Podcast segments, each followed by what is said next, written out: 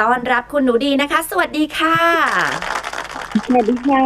ค่ะวันนี้เนี่ยเราก็จะมาพูดในเรื่องของสิ่งที่จะทำให้คุณนั้นอ่อนเยาว์นะคะแหมเดือนสุดท้ายของปีแล้วเนาะเราก็ไม่อยากให้คุณแบบว่าอุ้ยหนึ่งปีผ่านไป แก่ขึ้นแก่ขึ้นไม่เอาไม่เอา เรามาดูแลตัวเองให้อ่อนเยาว์แต่ทีนี้เนี่ยเราไม่ได้จะพูดกันถึงรูปลักษณ์ภายนอก การที่ดูแลรูปลักษณ์ภายนอกหลาย ๆ คนรู้อยู่แล้วว่าอ่ะบำรุงทานอาหารสุขภาพนู่นนี่นั่น แต่ทีนี้สมองของเราเป็นอวัยวะที่สำคัญเป็นอย่างมากเลย เราจะดูแลสมองอย่างไร ให้อ่อนเยาว์อยู่เสมอ ใช่ค่ะก็นี่ก็เข้าใกล้ปีใหม่แล้วนะคะ แล้วก็คิดว่าหลาย ๆ คนก็คือเตรียมตัวที่จะออกแบบปีหน้าให้มันแบบคือทุกปีเราก็จะมีความคาดหวังว่าชีวิตเราต้องดีขึ้นทุกปีถูกไหมคะเพราะฉะนั้นเนี่ย แต่ละปียิ่งเราโตขึ้นอายุมากขึ้นเนี่ยเรายิ่งต้องฉลาดขึ้น แล้วก็ก็ดูแลตัวเองแล้วก็ดูแลชีวิตได้ดีขึ้นนะคะ ก็คิดว่าเป็นโอกาสอันดีแล้วแหละที่เราจะมาแชร์อีกสองข้อนะคะ เพื่อดูแลสมองให้อ่อนเยาว์อยู่เสมอ แล้วก็ย้ำอีกครั้งกับคุณผู้ฟังนะคะ ว่าสมองของเราเนี่ย ไม่จำเป็นต้องแก่ไปตามอายุไข คืออายุสมองเนี่ยไม่จำเป็นต้องเป็นไปตามอายุปฏิทิน หรือว่าอายุในบัตรประชาชน แต่ว่ามันขึ้นอยู่กับไลฟ์สไตล์แล้วก็สิ่งที่เราเลือกทำแม้กระทั่งคนที่เรารู้สึกว่าโอ้เราแก่ไปแล้วสมองเรามันไม่ไหวมันหนืดเนี่ย แค่เราลองปรับไลฟ์สไตล์ตามติดตามดูมันสักสองสัปดาห์สามสัปดาห์เดือนหนึ่งเนี่ย เราอาจจะพบว่าเราเป็นคนใหม่เราได้พลังงานใหม่ ๆ แล้วก็ อืม สมองของเรามันปรับตัวแล้วก็ยืดหยุ่นได้ดีมากนะคะสำหรับวันนี้ก็นำบทความนะคะของ Harvard Health Publishing นะคะ Harvard ค่ะ Medical School ก็คือเป็นบทความของเออภาควิชาแพทยศาสตร์นะคะ มหาวิทยาลัย Harvard ซึ่งเขาเนี่ยได้สรุป 12 ข้อ จากงานวิจัยทางการแพทย์ เพื่อดูแลสมองให้อ่อนเยาว์และเหตุผลที่ที่ฉันเลือกมา เพราะว่า อืม มันทำได้ไม่ยาก ค่ะ โอ้โห อันนี้เนี่ยมีสถาบันดีๆ รองรับอยู่ ฉะนั้นแล้วถ้าทำไม่ยากก็มาเริ่มกันเลย มี 12 ข้อด้วยกันเดี๋ยวพูดเอ่อเบรกละ 4 ข้อกันแล้วกันเนาะ ค่ะก็ในเบรกนี้นะคะก็จะแชร์ถึงเอ่อการที่เราเนี่ยข้อแรกเลยก็คือว่าเราอะค่ะทำอะไรใหม่ ๆ ให้สมองมันรู้สึกว่ามันแอคทีฟมันตื่นตัวอยู่เสมอ อันเนี้ยเป็นได้ตั้งแต่ว่ารู้จักเพื่อนใหม่ อ่า ๆพาตัวเองไปทำกิจกรรมใหม่ๆ เดินทางไปที่ใหม่ ๆ ค่ะ หรือคุณอาจจะอยู่ในบริษัทเดิม แต่ว่าคุณอะขอลองทำอะไรที่มันเป็นหน้างานใหม่ ๆ ค่ะ ที่คุณอาจจะยังไม่เคยลองทำอันเนี้ยทั้งหมดทั้งมวลเนี่ยค่ะ สิ่งใหม่ต่างๆ เนี่ยเขาเอ่อในบทความเนี่ยใช้คำว่า mental stimulation ก็เป็นเหมือนการกระตุ้นเราสมองให้มันแบบ มันไม่ได้จำเจอยู่กับรูทีนเดิมๆ อะไรประมาณเนี้ยค่ะ สมองมันชอบอะไรใหม่ ค่ะ ๆ ชอบอะไรที่หลากหลาย อืม ไม่คือด้านลบนะ มันก็คือแบบมีกิ๊กใหม่ มีแฟนใหม่อะไรประมาณเนี้ยคื Why? มันมันคอยแต่จะมองหาสิ่งใหม่ ๆ อืม เพราะฉะนั้นเราก็ฟีดสิ่งใหม่ที่ดีๆ ให้มัน ค่ะ แทนที่มันจะแบบโอ๊ยเบื่อจังเลยเบื่อนู่นเบื่อนี่คือในความรู้สึกดิฉันดิฉันเคยพูดกับแฟนดิฉันบอกอีกคนเบื่อแฟนไม่มีอยู่จริงหรอก อืม มันมีคนที่เบื่อชีวิต ค่ะ พอมันเบื่อชีวิตตัวเองก็คิดว่าคนใหม่ก็จะทำให้ตัวเองอ่ะ ตื่นเต้น อืม จริงไม่ใช่แบบนั้น อันนั้นข้อที่หนึ่งนะคะ ค่ะ ข้อที่สองมันแน่นอนอยู่แล้ว การออกกำลังกายเนาะพูดเป็น ค่ะ เสียงๆทุกรอบเนาะ ค่ะ ก็มันก็มันมาอีกแล้วอ่ะมันก็เทรนด์ทุกปีเลยนะคะ ออกกำลังกายทำให้ออกซิเจนไปเลี้ยงสมองนะคะทำให้สมองเนี่ยเกิดการเอ่อเลือดไหลเวียนได้ดี แล้วก็ไปหล่อเลี้ยงเส้นเลือดเล็ก ๆ กระจุกกระจิกที่มัน อืม อยู่ในสมอง ค่ะ มันดีอยู่แล้วนะคะ อืม ค่ะ ข้อที่สามแผ่นทิ้งตกรอบอีกแล้ว แต่มันก็ต้องย้ำอย่างนี้ซ้ำๆทุกปีอาหารค่ะ อ่า อืม บางคน เออ มองว่า ใช่ อ้าวออกกำลังกายกับเรื่องดูแลอาหารการกิน มันจะไปเกี่ยวกับสมองหรือมันไม่ใช่เกี่ยวกับเรื่องลดน้ำหนักดูแลร่างกายให้ฟิตแอนด์เฟิร์มหรือเปล่า อืมแต่เรื่องของอาหารเนี่ยสำคัญมากนะคะ เพราะว่าเวลาที่เรากินอาหารไม่ดีนะคะ สมองก็จะมีโอกาสที่จะพัฒนาเป็นสมองเสื่อมนะคะ เขาเรียกคำว่า cognitive impairment แล้วก็ dementia ค่ะ คือมีปัญหาทางสมองแล้วก็สมองเสื่อมได้เพราะฉะนั้นอาหารที่ดีที่สุดนะคะ คิดอะไรไม่ออกกินโปรตีนจากพืช อันเนี้ย อืม สำคัญมากเลย ค่ะ มีงานวิจัยพูดว่า Mediterranean diet ด้วย อืม ก็คืออาหารที่มีผักผลไม้สูงนะคะ แล้วก็แหล่งโปรตีนจากพืช ค่ะ และข้อที่สี่ข้อสุดท้ายของเกรดนี้นะคะ ก็คือทำให้ความดันเลือดของคุณดีขึ้นค่ะ เพราะว่าถ้าในช่วงวัยกลางคนเนี่ย คุณมีความดันเลือดสูง ก็จะส่งผลให้คุณมีสามารถที่จะเป็นสมองเสื่อมในวัยปลายได้นะ โอ้ คะ โอ้ เพราะฉะนั้นคุณหมอบอกว่าลด ค่ะ การกินเหล้า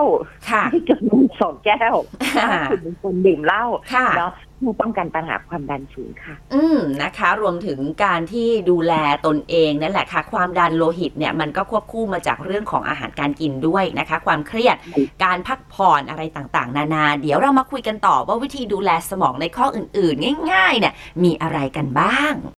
กลับมาพูดคุยกันต่อในเรื่องของการดูแลสมองของเราให้อ่อนเยาว์นะคะ แน่นอนว่าวันเวลาผ่านไป ปีหน้า 2020 นะคะ หลายๆ คนก็มองว่าอ่ะอีกหนึ่งปีแก่ลงแล้วก็จะเริ่มแล้วว่าลงลงลืมลืมๆ ก็เป็นธรรมดาตามอายุเอาวเรื่องอะไรเราจะปล่อยให้มันไหลตกต่ำไปตามอายุล่ะคะ เราสามารถทำสมองของเราให้ดูเยาว์วัยสังเกตนะคุณหนูดี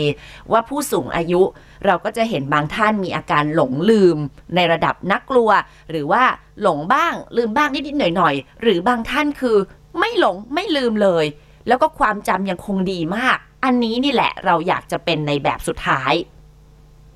ใช่ คือพูดง่ายๆนะคะ เราต้องการที่จะแก่แบบอ่อนเยาว์ อือหือ คือเราสามารถเรียกความอ่อนเยาว์เข้ามาในชีวิตเราได้ จากการดูแลในเรื่องเบสิกทั่ว ๆ ไปที่เราอาจจะบอกว่า โหมันโหมันแค่นี้เองเหรอ ค่ะ ใช่ค่ะ ร่างกายมนุษย์มันไม่เปลี่ยนมาอย่างเงี้ย เป็นแสนปีแล้วล่ะ อืม เราก็ดูแลมันอย่างเงี้ยนั่นแหละ ค่ะ แต่ข้อดีคือปัจจุบันงานวิจัยทางการแพทย์มันออกมาเยอะ แล้วมันลงไปในรายละเอียดเยอะขึ้น อะไรที่ดีอยู่แล้วก็คอนเฟิร์มว่ามันดียิ่งขึ้น อือหือ อะไรที่ใหม่ ๆ ที่มันเพิ่มขึ้นมา ค่ะ เราก็ศึกษาแล้วนำมาแชร์กันเพื่อให้เอาจริง ๆนะคะ ถ้าเราแก่แบบอ่อนเยาว์ได้นะ คือเราจะประหยัดงบประมาณสาธารณสุข งบประมาณการแพทย์ที่ต้องเอาไปดูแลโรคที่มันไม่จำเป็นต้องดูแลอะ ค่ะ แล้วเอามันมาใช้พัฒนาเรื่องอื่นๆในประเทศพัฒนาตัวเรา อืม ดีสักกว่า ใช่ เพราะฉะนั้นข้อที่ห้า ค่ะ มาลุยกันต่อเลยที่ร่างกายอีกแล้วค่ะ เพราะว่าสมองมันอาศัยอยู่ในร่างกาย อืม อะไรที่เรากินเข้าไปอะไรที่เราออกกำลัง มันส่งไปที่สมองทันที ข้อที่ห้านั้นก็คือ กระแสน้ำตาลในเลือดนะคะ อันนี้ใช้คำว่า improve your blood sugar นะคะ อืม พูดง่ายๆก็คือทำอะไรก็ได้เพื่อหลีกเลี่ยงให้ตัวคุณอะไม่เป็นเบาหวานประเภทสองซึ่งมันมาจากสิ่งที่คุณทำตัวเองซะเป็นส่วนใหญ่ อาหารการกินเนาะ หลักๆ เลยค่ะ ค่ะ อาหารการกินเลย ถ้าคุณเป็นเบาหวานประเภทสองเนี่ย คุณมีโอกาสที่จะเอิ่มมีความเสี่ยงที่จะไปกระตุ้นการทำงานของยีนอัลไซเมอร์ได้ ค่ะ ถ้าคุณมียีนอัลไซเมอร์อยู่แล้วนะคะ ซึ่งตกทอดมาจากบรรพบุรุษพันธุกรรมของครอบครัวคุณเนี่ย ค่ะ ซึ่งมันซึ่งมันชื่อว่า F E A มันจะกดว่า A P O E E for allele หรือว่า APO E epsilon for allele เนาะ ค่ะ ก็ถ้าคุณมีมันอยู่แล้ว คุณเป็นเบาหวานประเภทสองคุณเสี่ยงเป็นอัลไซเมอร์ในวัยปลาย ถ้าคุณไม่มียีนอัลไซเมอร์แต่คุณดันเป็นเบาหวานประเภทสองนะคะ ค่ะ คุณก็เสี่ยงที่จะสมองเสื่อมได้มากกว่าคนอื่น อืม ๆ เพราะฉะนั้นคุณหลีกเลี่ยงเบาหวานประเภทสอง ค่ะ ก็คือกินอาหารที่เน้นพืช ค่ะ แล้วก็ระวังเรื่องไขมัน อืม นะคะคนจะบอกว่าเบาหวานประเภทสองคุณต้องกลัวน้ำตาล ตัวที่คุณควรจะกลัวมากกว่า ซึ่งอันเนี้ยนายแพทย์นิวบานาดเนี่ย เขียนหนังสือออกมาพยายามจะเตือนคุณคุณหมอเป็นหมอด้านอัลไซเมอร์และเบาหวานประเภทสองนะคะ ค่ะ คุณหมอว่าให้คุณระวังไขมันให้มากที่สุด เออ อาหารที่ผัดทอดด้วยน้ำมันคุณ ค่ะ เลี่ยงมันนะ ค่ะ คุณกินพืชให้มากที่สุดเท่าที่คุณจะกินได้ ค่ะ คุณกินมันหวาน คุณกินฟักทอง คุณกิน อืม ข้าวกล้อง คุณกินผักใบเขียว ค่ะ แล้วคุณหลีกเลี่ยงเนื้อสัตว์ อืม เพราะเนื้อสัตว์มีคอเลสเตอรอล อืม นะคะ ก็มาสู่ข้อต่อไปเลยนั่นก็คือว่าดูแลคอเลสเตอรอลของคุณนะคะ แน่นอนว่ายุคนี้บุฟเฟ่ต์ปิ้งย่างพูดแล้วดิฉันก็เป็นหนึ่งในนั้นคุณหนูดี แต่ก่อนเนี่ยบุฟเฟ่ต์เป็นคนไม่ชอบกินไขมันสัตว์เพราะรู้สึกว่าอ่า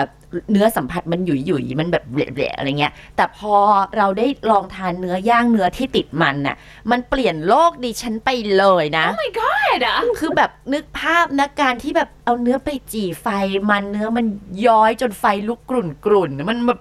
อุ้ยฟินมากเลย แต่ล่าสุดก็ไปตรวจสุขภาพมา แล้วก็อย่างที่คาดเอาไว้ว่า อ๋อ เราก็มีคอเลสเตอรอลที่เกินมานิดนึง แต่ของดิฉันโชคดีว่า HDL นั้นก็สูงด้วยนะฮะ อืมใช่ อืม อันนี้คุณผู้ฟังขวามันเป็นเอ่อความรู้ใหม่อันหนึ่งของชีวิตหนูดีดิฉันก็ไม่รู้ดิฉันไปอยู่ที่ไหนมาดิฉันเพิ่งรู้ อ่ะ หลังจากมากินแพลนเบสสองปีนั่นก็คืออ อืม ผักพืชผักไม่มีคอเลสเตอรอลโปรตีนจากเนื้อสัตว์เท่านั้นที่มีคอเลสเตอรอลเออ ดิฉันไม่รู้อะเนี่ยก็เพิ่งรู้เนาะสำหรับ โอ้ หลายๆท่านที่รู้อยู่แล้ว คุณ ค่ะ ก็แต้มบุญสูงดิฉันก็เพิ่งได้รู้ และ ถ้าคุณหันมากินพืชและ ค่ะ โปรตีนจากพืช อืม คุณจะได้สองเด้งคือหนึ่งไม่มีคอเลสเตอรอลสองคือมีไฟเบอร์ ซึ่งไฟเบอร์เนี่ยแหละ มันจะไปเป็นอาหารของพวกกัดแบคทีเรีย กัดไมโครไบโอมเนาะ ค่ะ ก็คือจุลินทรีย์ดีในลำไส้ อ่า เพราะฉะนั้นคุณคิดอะไรไม่ออกนะ คุณกินถั่ว อืม คุณกินเต้าหู้ ค่ะ ณกินพืชผักให้ได้ครบห้าสีในหนึ่งวัน เรียกว่าคุณอะได้รับสะสมกำไรชีวิตไว้แล้วนะคะสำหรับการลดคอเลสเตอรอลดิฉันตั้งแต่หันมากินแพนเดสคือปัญหาคอเลสเตอรอลหายไปเลยจ้า โอ้โห แต่ เยี่ยม ปัญหาใหม่คือไตรกลีเซอไรด์มาแทนเพราะดิฉันอะถือว่าเบเกอรี่ก็เป็นแพลนเบส เออ ต้องลงเบเกอรี่ด้วย นะคะ ก็ต้องระวังในจุดนี้แล้วก็ข้อที่ 7 น่าสนใจมากคุณหนูดีคือ ดิฉันนะเคยดูรายการสารคดี แล้วเขาก็ใช้หัวหัวข้อเลยนะว่าแอสไพรินยาที่แบบว่าไม่ควรมองข้ามมันไม่ใช่แค่ยาแก้แก้ปวดทั่วไป แล้วคือจริงๆแอสไพรินเนี่ยมันมันผลิตมานานแล้ว แต่บางคนบ้านเรานะไม่ฮิตบ้านเราฮิตพาราซิตามอลมากกว่าเนาะแต่ทีนี้ทางต่างประเทศก็จะฮิตกัน แล้วล่าสุดที่ดิฉันไปโคโมโดอินโดนีเซียนะคะ หลังไหม่หลังเกรียม เกรียมจนแบบว่าลอกเป็นสติกเกอร์ได้เลย ก็มานั่งเปิด YouTube ว่าโอ้ยวิธีแก้แบบไม่โด่งไม่แดดและหนึ่งในนั้น คุณหมอผิวหนังชื่อดังดรพิมเพิลพอปเปอร์อะฮะ คุณหมอก็บอกว่าในช่วงที่คุณไปออกทะเลอะไรอย่างเงี้ย ถ้าอยากจะให้ผิวไหม้น้อยลงก็ทานแอสไพรินสิคะ Oh my god ดิฉันก็งงมาก แต่ต้องต้องปรึกษากับทางแพทย์ด้วยนะ เพราะว่าแอสไพรินมันมีฤทธิ์ในเรื่องของการกัดกระเพาะนิดนึง แต่ทีนี้แอสไพรินมันช่วยอะไรในเรื่องสมองคะคุณหนูดี คือเขาบอกว่าอันเนี้ยต้องบอกว่าคุณพ่อดิฉันนะก็ก็ทันสมัยมากนะ คุณ อืม พ่ออะแต่ด้วยความว่าคุณพ่อเป็นฝรั่งอเมริกัน แล้วคุณพ่ออะเอ่ออยู่จบมหาวิทยาลัยฮาร์วาร์ดแล้วเขาก็อาศัยอยู่ตรงนั้นแหละเขาก็จะไปพบแพทย์พบอะไรแถวแมสเจเนอรัลอะไรของเขา ค่ะ เขากินโลโดสแอสไพรินมาตั้งนานแล้ว เพราะว่ามันช่วยในประเด็นอะแต่อันนี้ต้องบอกเลยนะต้องปรึกษาแพทย์เอาเป็นว่า เราบอกว่ามันอยู่ในบทความสรุปของเอ่อเอ่อแพทยศาสตร์ของมหาวิทยาลัยฮาร์วาร์ดในอันที่เราเอามาแชร์วันนี้ แต่เนี่ยเขาบอกว่าถ้าคุณอะมีปัญหาเกี่ยวกับเอ่อเส้นเลือด แล้วที่ที่มันไปเชื่อมโยงกับภาวะสมองมีปัญหาหรือสมองเสื่อมหรือเสี่ยงสมองเสื่อมเนี่ยให้ปรึกษาคุณหมอของคุณว่า ค่ะ การกินโลโดสแอสไพรินเนี่ยมันจะเป็นหนึ่งในแคนดิเดตที่คุณจะเลือกได้ไหม ค่ะ แต่ต้องบอกว่าใกล้ตัวดิฉันมากคือคุณพ่อ ค่ะ ดิฉันกินอย่างเงี้ย ค่ะ เป็นโลโดสโดยไม่ได้มีอาการปวดหัวนะคะ ค่ะ มาเป็นเวลาหลายปีแล้วเหมือนกัน เพราะว่า ค่ะ แพทย์แนะนำใน โล เวลา โลโดสก็คือว่าไม่ได้เต็มเม็ดใช่ไหมคะ ใช้มากินน้อยคือมันจะมาเป็นเม็ดอยู่แล้วแต่แต่เล็กมากแล้วก็โดสต่ำมากเลย อ่า เนอะ ก็ลองปรึกษาร้านขายยาดู เนาะ ใช่ค่ะ ก็ต้องอันเนี้ยต้องคุยกับหมอเลยเพราะของคุณพ่อดิก็คือคุณหมอเป็นคนแนะนำมาเลย อืม เนาะ ค่ะ แล้วก็อีกอื่นๆ เรามีในแชร์ในเบรกสามค่ะรับรองคุณมีอะไรให้ไปทำได้เยอะมากเตรียมตัวรับปีใหม่ค่ะ ได้ค่ะ We love to share. เบรกสุดท้ายแล้วนะคะ ที่เราจะมาพูดคุยกันในเรื่องของการดูแลสมองของเราให้อ่อนเยาว์วัยเด้งดึงเด้งดึงนะคะแหมสมองมันก็ดูเป็นอวัยวะที่น่าเกลียดนะ ถ้าพูดไปแต่จริงๆมันคือ มีความสำคัญกับร่างกายของเรามาก เราพูดไปแล้ว 7 ข้อนะคะ ในเรื่องของการดูแลสมองถ้าคุณผู้ฟังไม่ทันยังไง ลองเข้าไปอ่านนะคะ เป็นคอมเมนต์ซึ่งเราจะแปะบทความจากมหาวิทยาลัยฮาร์วาร์ดนี่แหละ แต่เป็นภาษาอังกฤษ แต่อ่านง่ายพอเข้าใจคุณไม่เข้าใจคุณก็ translate อะไรไปนะคะ มากันที่ข้อ 8 อันนี้รู้กันอยู่แล้วนะคะ เรื่องของการดูแลสุขภาพหนึ่งในนั้นก็คือ หลีกเลี่ยงการสูบบุหรี่ซะ ใช่เลยข้อ 8 ข้อ 9 เราก็รวบตึงเลยนะคะ เพราะ อืม คนไทยเราเตือนมานานแล้ว ค่ะ บุหรี่เหล้า อืม เลิกได้เลิกบุเอาจริง ๆ นะคะ บุหรี่บางคนบอกว่าอู้บุหรี่ดีกว่า คุณกินแล้วคุณไม่เปลี่ยนคุณสูบแล้วคุณไม่เปลี่ยนนิสัย อืม คุณทำลายแค่ตัวเอง อ๋อ แล้วก็ไม่ไปพุ่มควันให้ใคร ค่ะ คุณก็ทำลายแค่ร่างกายคุณเอง เพราะว่าคุณสูบบุหรี่เอ้ยสูบบุหรี่เนี่ยคุณจะไม่กลายเป็นคนโมโหร้ายทำลายข้าวของทำลายคนอื่น อืม อ่ะพูดอีกก็ถูกอีก ค่ะ เอาเป็นว่าถ้าคุณไม่สูบเลยมันก็ดีทั้งกับคนอื่นที่เขารักคุณและดีกับร่างกายคุณเองเนาะ ค่ะ แล้วก็ข้อที่เก้านั้นก็คือแอลกอฮอล์เนี่ยก็รู้อยู่แล้วนะคะ ถ้าคุณกินเป็นแบบโซเชียลนานๆทีไปเราไม่ว่ากัน แต่ถ้าคุณกินเป็นกิจวัตรประจำวันอย่าทำเพราะมันทำให้สมองแก่เนาะสมองไม่อ่อนเยาว์เสร็จแล้วรวบตึงไปสองข้อเราก็มาข้อที่สิบเลย นั่นก็คือดูแลอารมณ์ของคุณน ค่ะอืม ก็การดูแลอารมณ์เนี่ยระมัดระวังเรื่องของภาวะซึมเศร้า อารมณ์เครียด รู้สึกว่าตัวเองเหนื่อยตลอดเวลาตัวเองไม่มีแรงตลอดเวลา เอาง่ายๆเลยนะคะ ดีที่สุด นอนหลับพักผ่อนให้เพียงพอ ไม่มีอะไรฟื้นฟูสมองได้ดีเท่านอนหลับนะคะ ค่ะ ก็ถ้าคุณหลับไม่พอ คุณจะไปกินวิตามินอะไร มันก็ไม่ช่วย ถ้าคุณหลับพอ คุณร่างกายคุณมันจะฟื้นฟูตัวเอง อย่างช่วงหนึ่งเรามีประเด็นเรื่องของยากัญชา ที่เข้ามาในประเทศไทยว่าผ่านกฎหมายไม่ผ่านกฎหมายผ่านกฎหมายไม่ผ่านกฎหมาย มันช่วยนั่นช่วยนี่ลองศึกษาดูจริง ๆ สิคะสิ่งที่เขาเนี่ยทำกับร่างกายมนุษย์ นั่นก็คือทำให้เราหลับลึกและหลับดีเนาะถ้าใครตามของอาจารย์เดชานะคะ ค่ะ ที่ทำสกัดน้ำมันกัญชาออกมาอาจารย์ก็พูดซ้ำแล้วซ้ำอีกว่า มันทำให้หลับดีขึ้น เพราะคุณหลับดีทุกอย่างร่างกายมันฟื้นฟูตัวเองคือเขาใช้คำว่าช่วยทางอ้อม ไม่ได้ช่วยทางตรง เพราะฉะนั้นปัจจุบันเนี้ยยากัญชายังไม่ได้ผ่านในเมืองไทย คุณก็อาจจะดูแลตัวเองให้หลับดีขึ้น แล้วคุณ ค่ะ ก็ไม่ไปต้องไปยุ่งเรื่องกฎหมายอะไร อื เล ม ย ก็ปรับไลฟ์สไตล์ตัวเอง ถ้าคุณเป็นคนชอบเล่นเน็ตกลางคืน คุณเป็นคนต้องโอ้ยมีกิจกรรมสังสรรค์ยามวิกาลละ ค่ะ ลองเปลี่ยนกันดูสิคะ สังสรรค์ช่วงเย็นไป ม ช่วงหัวค่ำคุณก็เตรียมตัวเข้านอนเนาะหลับให้เพียงพออันเนี้ยจริงๆคุณคุณปูเป้คุณก็ใช้ชีวิตคล้ายๆแบบนั้นเลยนะ เพราะคุณอะจะชีวิตบังคับให้นอนหัวค่ำมากกว่าชาวบ้านถูกไหม ใช่แต่บางทีมันก็แหมเนาะเราต้อง อืม เจอสังคมบ้างเจอเพื่อนเจอฝูงอยู่ดีๆสองทุ่มฉันกลับ แล้วมันก็แหม่งแหม่งๆอยู่นะฮะ แต่ก็ดิฉันฉันก็แอบดิฉันก็แอบแบบว่ากลางวันหยอดสักสองสามชั่วโมงในการงีบหลับอะไรแบบนี้ อืม ขโมยการนอนเข้ามาให้มากที่สุดในชีวิต ค่ะ อย่างคนที่ทำงานไม่เป็นเวลาเวลา พวกเนี้ยจะขโมยหลับเก่งมากนะคะ ก็ก็ต้องบอกว่าหาโอกาสหลับให้มากที่สุด ค่ะ ในชีวิตของคนงานยุ่ง อืม เนาะมันจะเป็นการฟื้นฟูที่ดีที่สุดนะคะ ค่ะ ข้อที่ 11 นะคะ อันเนี้ยก็สำคัญเหมือนกันเป็นกายภาพของสมองเลย ระวังในกิจกรรมที่ทำให้สมองคุณกระทบกระเทือนกระแทก เช่น คุณขึ้นรถคุณคาดเข็มขัดนิรภัย อืม ขี่จักรยานมอเตอร์ไซค์คุณใส่หมวกกันน็อกซะ ค่ะ บันที่จ้ำทำได้อย่าไปเล่น อืม นะคะหลีกเลี่ยงมันไปซะเพราะว่าอันเนี้ยมันเป็นอะไรที่ค่อนข้างกระชากรุนแรง ค่ะ และข้อที่สิบสองส่งท้ายนั่นดิฉันชอบมากเลย นั่นก็คือ คุณสร้างสังคม รอบตัวคุณที่เป็นสังคมที่กระตุ้น ให้คุณได้รับสิ่งที่เป็นเชิงบวก อืม สิ่งดี ค่ะ ๆ แล้วก็สิ่งอันเนี้ยนะ ต้องบอกว่าคุณหมอผิวหนังของดิฉัน ค่ะ ตอนที่คุณหมอไปฝึกงาน คุณหมอคนไทยเนี่ยแหละ ฝึกงานกับโรงพยาบาลประเทศญี่ปุ่น ค่ะ กับศาสตราจารย์ที่เป็นนายแพทย์ญี่ปุ่น แล้ว ค่ะ คุณหมอของดีบอกว่าคุณหนูดี อะไรที่คุณหมอของเขาเนี่ย เชื่อว่ากระตุ้นคอลลาเจนและความอ่อนเยาว์ได้ดีที่สุด คือการอยู่ในสังคมที่ดีแล้วใช้ชีวิตกับคนดีๆ แล้วพูดจาในสิ่งที่เป็นพลังเชิงบวก ค่ะ เนี่ยแหละ คือการสร้างความอ่อนเยาว์และคอลลาเจนให้ผิวหน้าได้ดีที่สุดดิฉันก็แบบเออคุณหมอพูดดีมันฟรีด้วย ก็ข้อ 12 ฝากไว้เลยนะ อยู่ในสังคมที่ดีนะคะ แล้วก็ ค่ะ คุณอยู่กับคนที่สร้างพลังเชิงบวก คุณผู้เพื่ดิฉันว่านี่มันเป็นข้อที่ดีที่สุดในทั้งหมดเลยนะ ใช่ คือสังเกตว่าอ่ะเรามีกลุ่มเพื่อนหลาย ๆ กลุ่ม คุณลองดูซิว่ากลุ่มที่พอนั่งปุ๊บเนี่ย เริ่มจับกลุ่มนินทา เมาส์มอยชาวบ้าน มันก็อาจจะสนุกเพลิน ๆ บ้างนะ แต่คุณลองดูซิว่ามันมีแต่พลังงานแง่ลบ การจับผิดนินทา อะไรก็ไม่รู้ ต่างกันกับสมมตินะ คุณมีกลุ่มเพื่อนสายบุญ คุยอะไรก็โอ้อนุโมทนาด้วยนะคะ แบบพูดกันเรื่องดี ๆ ยิ้มแย้มให้อภัย มองโลกทุกอย่างในทางที่มันดี ๆ คุณก็จะรู้สึกในใจอ่ะมันอิ่มเอมลองสังเกตดูนะ ใช่เลยนะ อันนี้ก็ต้องก็ต้องฝากไว้เลยนะคะ ว่าในปีใหม่ปีหน้าเนี่ย คุณลองดูนิดนึงว่าในวงสังคมอันไหนที่ดึงจิตใจคุณให้ซึมเศร้า ค่ะ ทำให้คุณรู้สึกเปรียบเทียบทำให้ อืม คุณรู้สึกอิจฉาคือทำให้คุณรู้สึกพลัง คือมันไปดึงเอาด้านลบในในตัวคุณออกมาเนี่ย ค่ะ ถ้าคุณเลี่ยงได้เลี่ยงซะ อืม หรือที่เองแล้วบอกในชีวิตเราก็เลิกคบเพื่อนไปหลายคนนะ อือฮึ ที่